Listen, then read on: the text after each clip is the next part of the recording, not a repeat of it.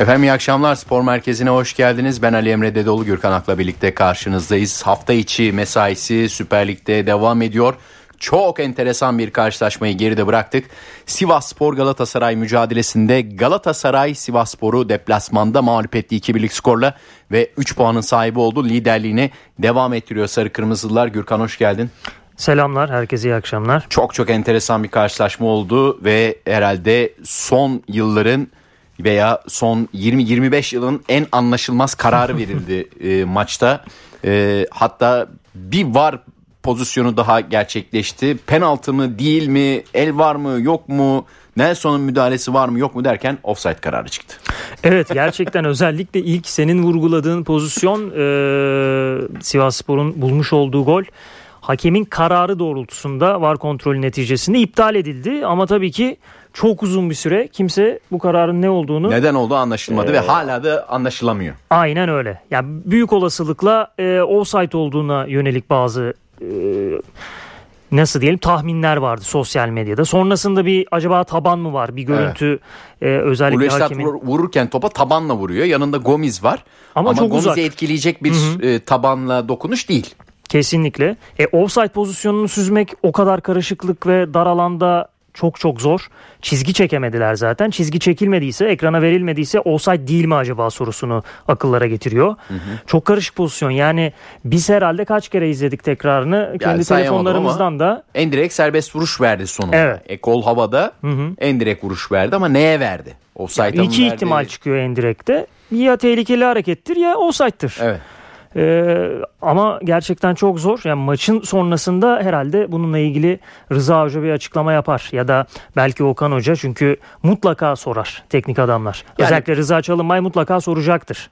Bir açıklamada yapıldı belki bilmiyoruz maç içinde. Ee, evet ee, yani tarih 29 Aralık 2022 Perşembe günü itibariyle ben şöyle bir teklifte bulunabilirim ancak bu tarz pozisyon bir örnek gösterdi ki hakemler ne karar verdiklerini Amerikan futbolundaki gibi belki de stada anons etmeleri gerekiyor artık. E tabi. Yani evet. eğer var sistemini getirdiysen bu teknolojiyi kullanıyorsan bir adım ötesine de gidebilirsin. Gitmen lazım. Yani bu belki şeffaflık katar başka hiçbir şey katmaz. Türkiye olarak bir devrim yapıp ilk hamleyi yapıp böyle bir şey yapmamız lazım. Hı. Veya İngiltere'deki gibi skorboarda yansıtılması gerekiyor. Hı hı. Yani normal şartlarda skorboarda yansıtılıyor diye biliyorum ben. Ee, var kontrolü ya da Avrupa maçlarında mı görüyorduk Ekrana biz yansıyor da şeyde yok. Türkiye'de skorboardlarda yok. Avrupa maçlarında var. Hı-hı. İngiltere'de var. Evet yani işte kararın u- sebebi açıklanıyor. Işte ya offside ya indirekt serbest vuruş Hı-hı. ya faul ya bir şey tehlikeli hareket. UEFA Avrupa Ligi maçlarında Şampiyonlar Ligi maçlarında bu Hı-hı. bir e, kural gibi e, UEFA tarafından kulüplere bildiriliyor. O scoreboard'da da böyle siyah bir ekran gelip offside offside işte Hı-hı. potansiyel penaltı incelemesi diye tribünlere gösteriliyor. Evet. Ama Süper Lig'de yok doğru söylüyorsun. Yani yapması gereken çok basit. Mesela orada efendim offside 12 numaralı oyuncu Sivas Spor 12 numaralı oyuncu offside hı hı. olduğu gerekçesiyle gol iptal edilmiştir. Tabii. En direkt serbest vuruş. Bitti. Hı hı. Bu kadar. Yani... Zaten inceleme anında hani hakemin VAR'da e, ekranda izlerken pozisyonu çok uzun sürdü. Yani ben hakemlerin de ilk etapta çok net süzebildiğini zannetmiyorum. VAR çok ısrarlı gösterdi bir de. Hı-hı. Ben e, VAR odasını da şöyle bir inceledim gösterirken özellikle eliyle işaret etti. Mesela ekranı işaret etti. Hocam bak şurası gibi bir şey söyledi ama ne olduğunu Hı-hı. anlayamadık yani. Çok konuşulacak. Özellikle işte bu VAR kayıtları konusu her zaman gündeme gelir bu pozisyon onun çok daha fazla tartışılmasına sebep olabilir. Yani mutlaka Milat olacak bence. Evet ya burada kesinlikle büyük olasılıkla Rıza Çalınbay'dan konuyla ilgili açıklama gelecektir. Çünkü Okan Buruk e, bu konuyla ilgili konuşmaz. Evet. E, Rıza Çalınbay hakeme mutlaka sormuştur neden iptal olduğunu. E, kendisine ne, de, ne dediğini daha net bir şekilde öğreniriz basın toplantısı ama uzun yıllar unutulmayacak bir pozisyon tabii. Hatta VAR sistemi devreye girdiğinden bu yana e, karşılaştığımız ilginç pozisyon diyebiliriz. E, neticesinde Galatasaray işte son pozisyonda da e, yine VAR'dan dönünce penaltı kararı 3 e, puanla ayrılmış oldu. 2-1'lik galibiyet çok değerli bence Sivas Spor deplasmanında. E, 2022 yılını lider olarak kapatmış oldu Galatasaray ve 5 maçlık galibiyet serisi yakaladı. Şöyle e, son pozisyonla ilgili olarak da e, yanlış hatırlamıyorsam e, bir yani tam hata yapmak istemiyorum e, yanlış bir şey söylemek istemiyorum ama e, reji ile e, var odası arasında bir bağlantı yok. Hı hı. Reji varın neye baktığını tam olarak bilmiyor. Hı hı, Araç hı. yayın aracı için konuşuyorum. Ses sesi de duymuyor. Hı hı. Konuşmaları da bilmiyor. VAR'ın önünde, VAR odasının önünde kaç kamera varsa hepsinin görüntüsü var. Hı hı. Ama neyi gösterdiğini, neyin tekrar gösterdiğini reji göremiyor. Şimdi son pozisyonda Nelson'un elle hareketini görüyoruz. Onu hmm. reji veriyor tekrar olarak. Ama var onu göstermiyormuş meğer. Evet. Offside inceliyormuş onlar. Burada maalesef yani e, şey de sıkıntı yani bilgilendirme de sıkıntı. Herkes penaltı beklerken aa offside'miş. Evet tabi. Yani mesela yukarıda çıkıyordu e, offside incelemesi Hı-hı. diye. O da yok. Hı-hı. Mesela yani komünikasyonun iletişimin de son derece e, eksi not aldığı bir karşılaşma oldu bu. Kesinlikle öyle. Bilmiyorum nasıl bir ders çıkartılabilir. Bundan sonra neyi yapabilirler? Yayıncı kuruluş da yanılmış gibi oldu bu böyle olunca. Tabii tabii. İki pozisyonda gerçekten akıllarda çok soru işareti bıraktı. Tamam son pozisyonun offside olarak değerlendirilmesi doğru. O kararda Dört herhangi bir yanlış. Orada. Biz iki kararda da herhangi bir yanlışlık var. İşte hakemler yanlış karar verdi demiyoruz. Zaten ilk pozisyon e, anlaşılamadı. Hala sebebini tam olarak bilmiyoruz. E, ikinci pozisyon evet offside verildi. Doğru. Karar offside evet. doğru. Ama o bahsettiğin iletişim kopukluğu, o e, senkronize olunamaması sıkıntı. Aslında. Kesinlikle. O tekrarı vermemesi gerekiyordu aslında. Hı hı. Yani insana o penaltı geliyor derken hop offside oldu. Neyse o da ayrı bir e, muamma. E, dediğin gibi Galatasaray bu arada yoluna devam ediyor. Barış Alper bitirici vuruşu yaptı. Hı hı. Genelde bu tarz deplasmanlarda bu atmosferlerde Galatasaray puan kazanamazdı son hı hı. yıllarda. Hı hı. Ama çok kritik bir puan. E, derbi öncesi bir Ankara gücü maçı var. Bir de derbi var yani Galatasaray e, değişik bir yola girdi. Neredeyse puan kaybı geliyor dediğimiz dakikada geldi golde 90 artı 5'te. Evet. Oyuna sonradan giren Barış Alper Yılmaz ki oyuna ilk girdiğinde Seferovic oyuna girmeden santrfor pozisyonuna attı onu Okan Buruk. Zaman zaman bunu deniyor. Hazırlık döneminde de Barış Alper'i ön tarafta kullandı. Onun e, Burak Yılmaz gibi sonradan bir santrfora evrilebilme ihtimalini e, deniyor teknik heyet. Bence de çok, var potansiyeli evet, var. Çok kolay değil ama e, bu ihtimal deniyorlar. O Türk e, statüsünde bulunması çok önemli çünkü Barış'ın.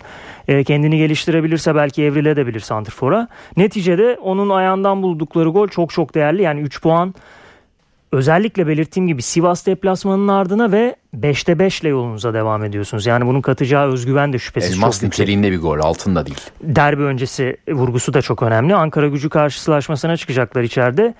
Ee, Sergio Oliveira cezalı duruma düştü. Bir kişi daha vardı. Torreira dönüyor galiba. Boy da e, cezalı duruma düştü. Torreira dönecek e, herhangi bir ekstra. Oralarda rotasyon var. Dubois falan da olduğu için. Evet. Onda evet. Yani sağ bekte Dubois oynar. Orta sahada yine büyük olasılıkla Torreira Mitsu olacaktır. Evet. E, gerçi burada Icardi tabii dönüyor.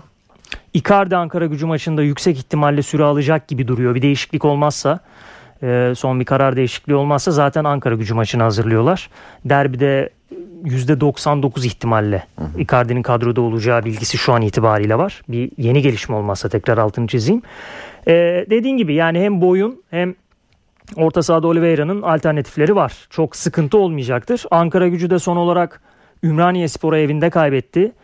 E tabi onlar için de çok kritik maç ama Galatasaray deplasmanı e, çok zor olacaktır onlar için. Galatasaray bu tempoyu yakalamışken 5'te 5 yapmışken bir de derbi öncesi olduğu düşünüldüğünde Ankara gücü maçını herhalde e, 45 bin taraftarın önünde e, domine eder gibi duruyor şu bakışta. Yani domine ediyor etmiyor değil. Alanya maçında domine etti bir bölümünü 2-0 öne geçti. Hı-hı. Son İstanbul Spor maçında da belki de ilk kere 3-4 olması gerekirken 2-0 bitti. E, maç 2-1 olduğu son dakika Okan'ın kurtardığı var.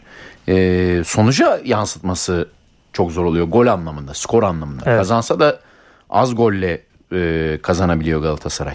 Aynen öyle. Bu sezon geneline baktığımızda zaten işte eğer 7-0'lık Başakşehir maçını bir kenara koyarsak o gerçekten olağanüstü bir maçtı. Evet. Ee, bir karşılaşmada 3 gol attı. Onun dışında attığı en fazla gol sayısı 2 mücadelelerde. O 2 gol de çok zor geliyor işte bugün de gördük. Ee, 89. dakikadan sonra daha doğrusu 90. dakikaya yaklaştığımızda gol attığı ve maç kazandığı Yanlış hatırlamıyorsam 4 ya da 5 maç var Galatasaray'ın bu sezon. Yani bitiricilik anlamında yaşanan sıkıntı zaten teknik eğitimin de e, gözünden kaçmış değil. Zaten transfer döneminde de Santrfor'a bir takviye planlıyorlar bu açıdan. E, büyük olasılıkla eğer anlaşılabilirse Seferovic ile yollar ayrılacak. Öyle gözüküyor. Van Aanholt yine ayrılacaklar listesinde e, ama iki oyuncuyu da tabii ikna etmeniz lazım. Benfica bunu isteyecek mi? E, o da bir e, ayrı konu. Çünkü bir kiralama bedeli de ödendi Seferovic'e. E, sözleşmesinde bir madde var.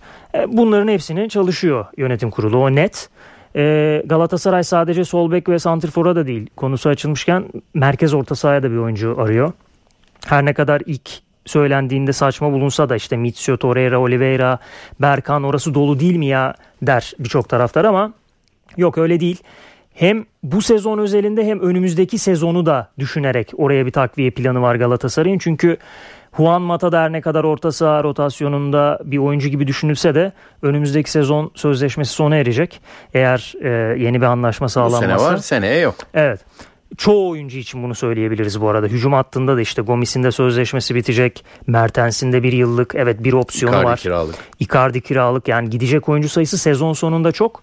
O yüzden şimdiden e, o iskeletin adımlarını atmak için birçok mevkiye transfer planı var Galatasaray'ın.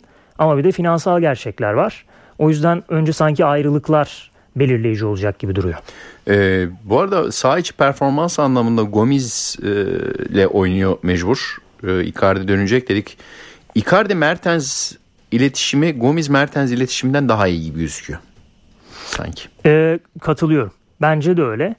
Ya tabii Icardi'nin de nasıl Icardi olduğunu konuşmak lazım. Yani çünkü evet geldi oynadığı karşılaşmalarda katkı sağladı Icardi ama e, kariyerinin özellikle son bölümünü baz aldığımızda Paris Saint Germain e, performansı hani çok fazla süre alamasa da çok yeterli değildi.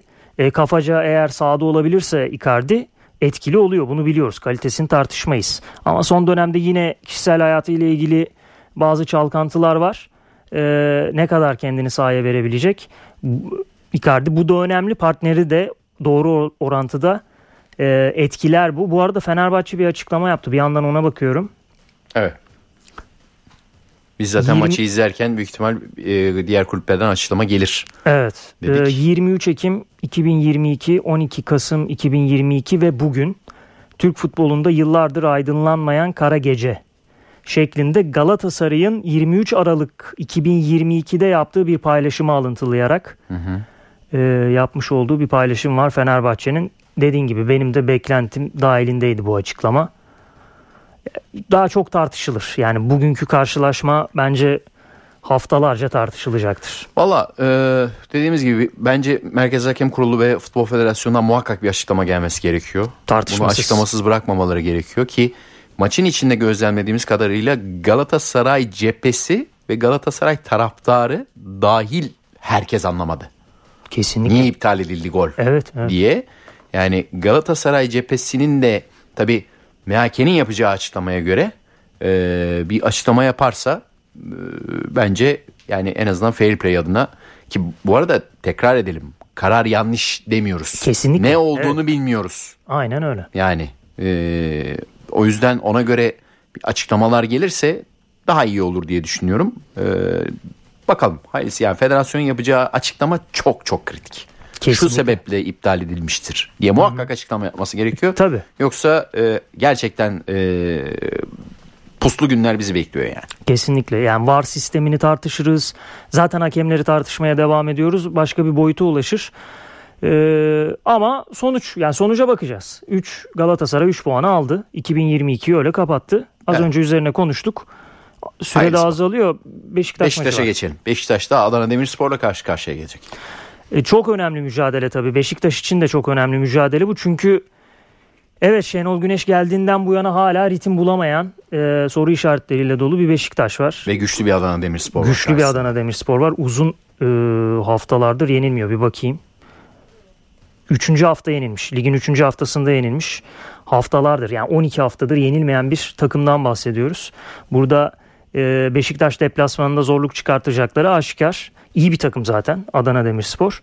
Ama Beşiktaş'ın burada bir reaksiyon gösterme zamanının geldiğini düşünüyorum ben. Evet. Özellikle Şenol Güneş geldikten sonra evet Türkiye Kupası'nda her ne kadar rakip görece e, zayıf bir takım olsa da Şanlıurfa Spor 2-0'dan maçı çevirmeyi başardılar kısa süre içerisinde ama Bu bir bana göre bir ölçü değil.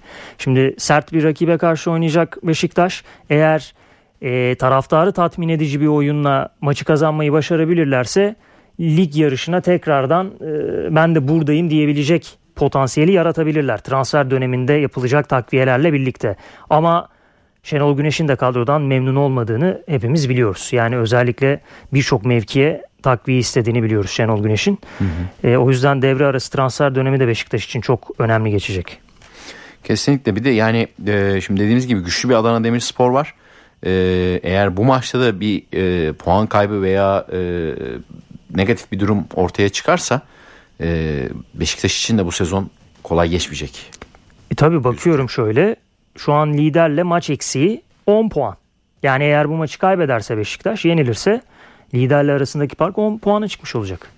Çok yüksek. O açıdan bakıldığında toparlaması e, çok zor. Çok çok sıkıntı yaşar. Ya Ki tabii, yani Şenol Güneş'in de hep gerçi benim kurduğum kadro değil muhabbeti yapma ihtimali de var. Ama öyle değil o iş. Yani sonuçta siz doğru tamam olabilir. Elinizdeki malzeme neyse iyi teknik adamlar zaten bunu yapıyor. Daha önce de yaptı Şenol Güneş. Yani kariyeri boyunca. Trabzonspor'un başına da e, en son geçtiğinde e, yarı dönemde almıştı. Türkiye Kupası'nı kazanmışlardı. O Engin Baytar evet. kadro. Sonraki sezon şampiyonluğa oynamıştı. 1-2 revizyonu ama o sezonu iyi bitirmişti. Aynen öyle ve dediğim gibi hamle şansları da var. Her ne kadar her takımda olduğu gibi Beşiktaş'ta finansal olarak kısıtlı olsa da mutlaka hamleler yapacaktır Beşiktaş. Ben öyle bekliyorum. Ama bu çok kritik bir maç. Dediğim gibi bu maçta gelecek puan kaybı bence yenilgi değil beraberlik bile Beşiktaş için iyi bir sonuç olmaz. Çünkü o reaksiyonu verme zamanı geldi. Taraftarın da yine e, Şenol Güneş camiada sevilen bir karakter olsa da e, yavaş yavaş söylenmelere başlarlar. Katılıyorum. Bakalım e, neler olacak göreceğiz. E, tekrar tekrar hatırlatalım. E, bu akşam saat 20'de e, Beşiktaş Adana Demirspor'la karşı karşıya gelecek. Galatasaray e, kazandı. E, Giresunspor da e, öndeydi en son. Kazandı 2-1 kazandı. 2-1'lik skorla kazandı. Süper Lig'de Galatasaray 33 puanla lider. Fenerbahçe 32 puanda. Başakşehir 30 puanda. Adana Demirspor 27 puanda. Rakibi Beşiktaş'ta 23 puanda. Yani bir de Adana Demirspor kazanırsa zirveye tam ortak olacak. Trabzonspor'un dün kaybetmesi çok e, enteresan oldu.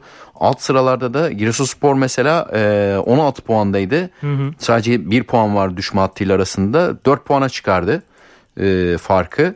E, Sivasspor 14 puanda kaldı hı hı. bu arada. Gaziantep e, 17 puanda.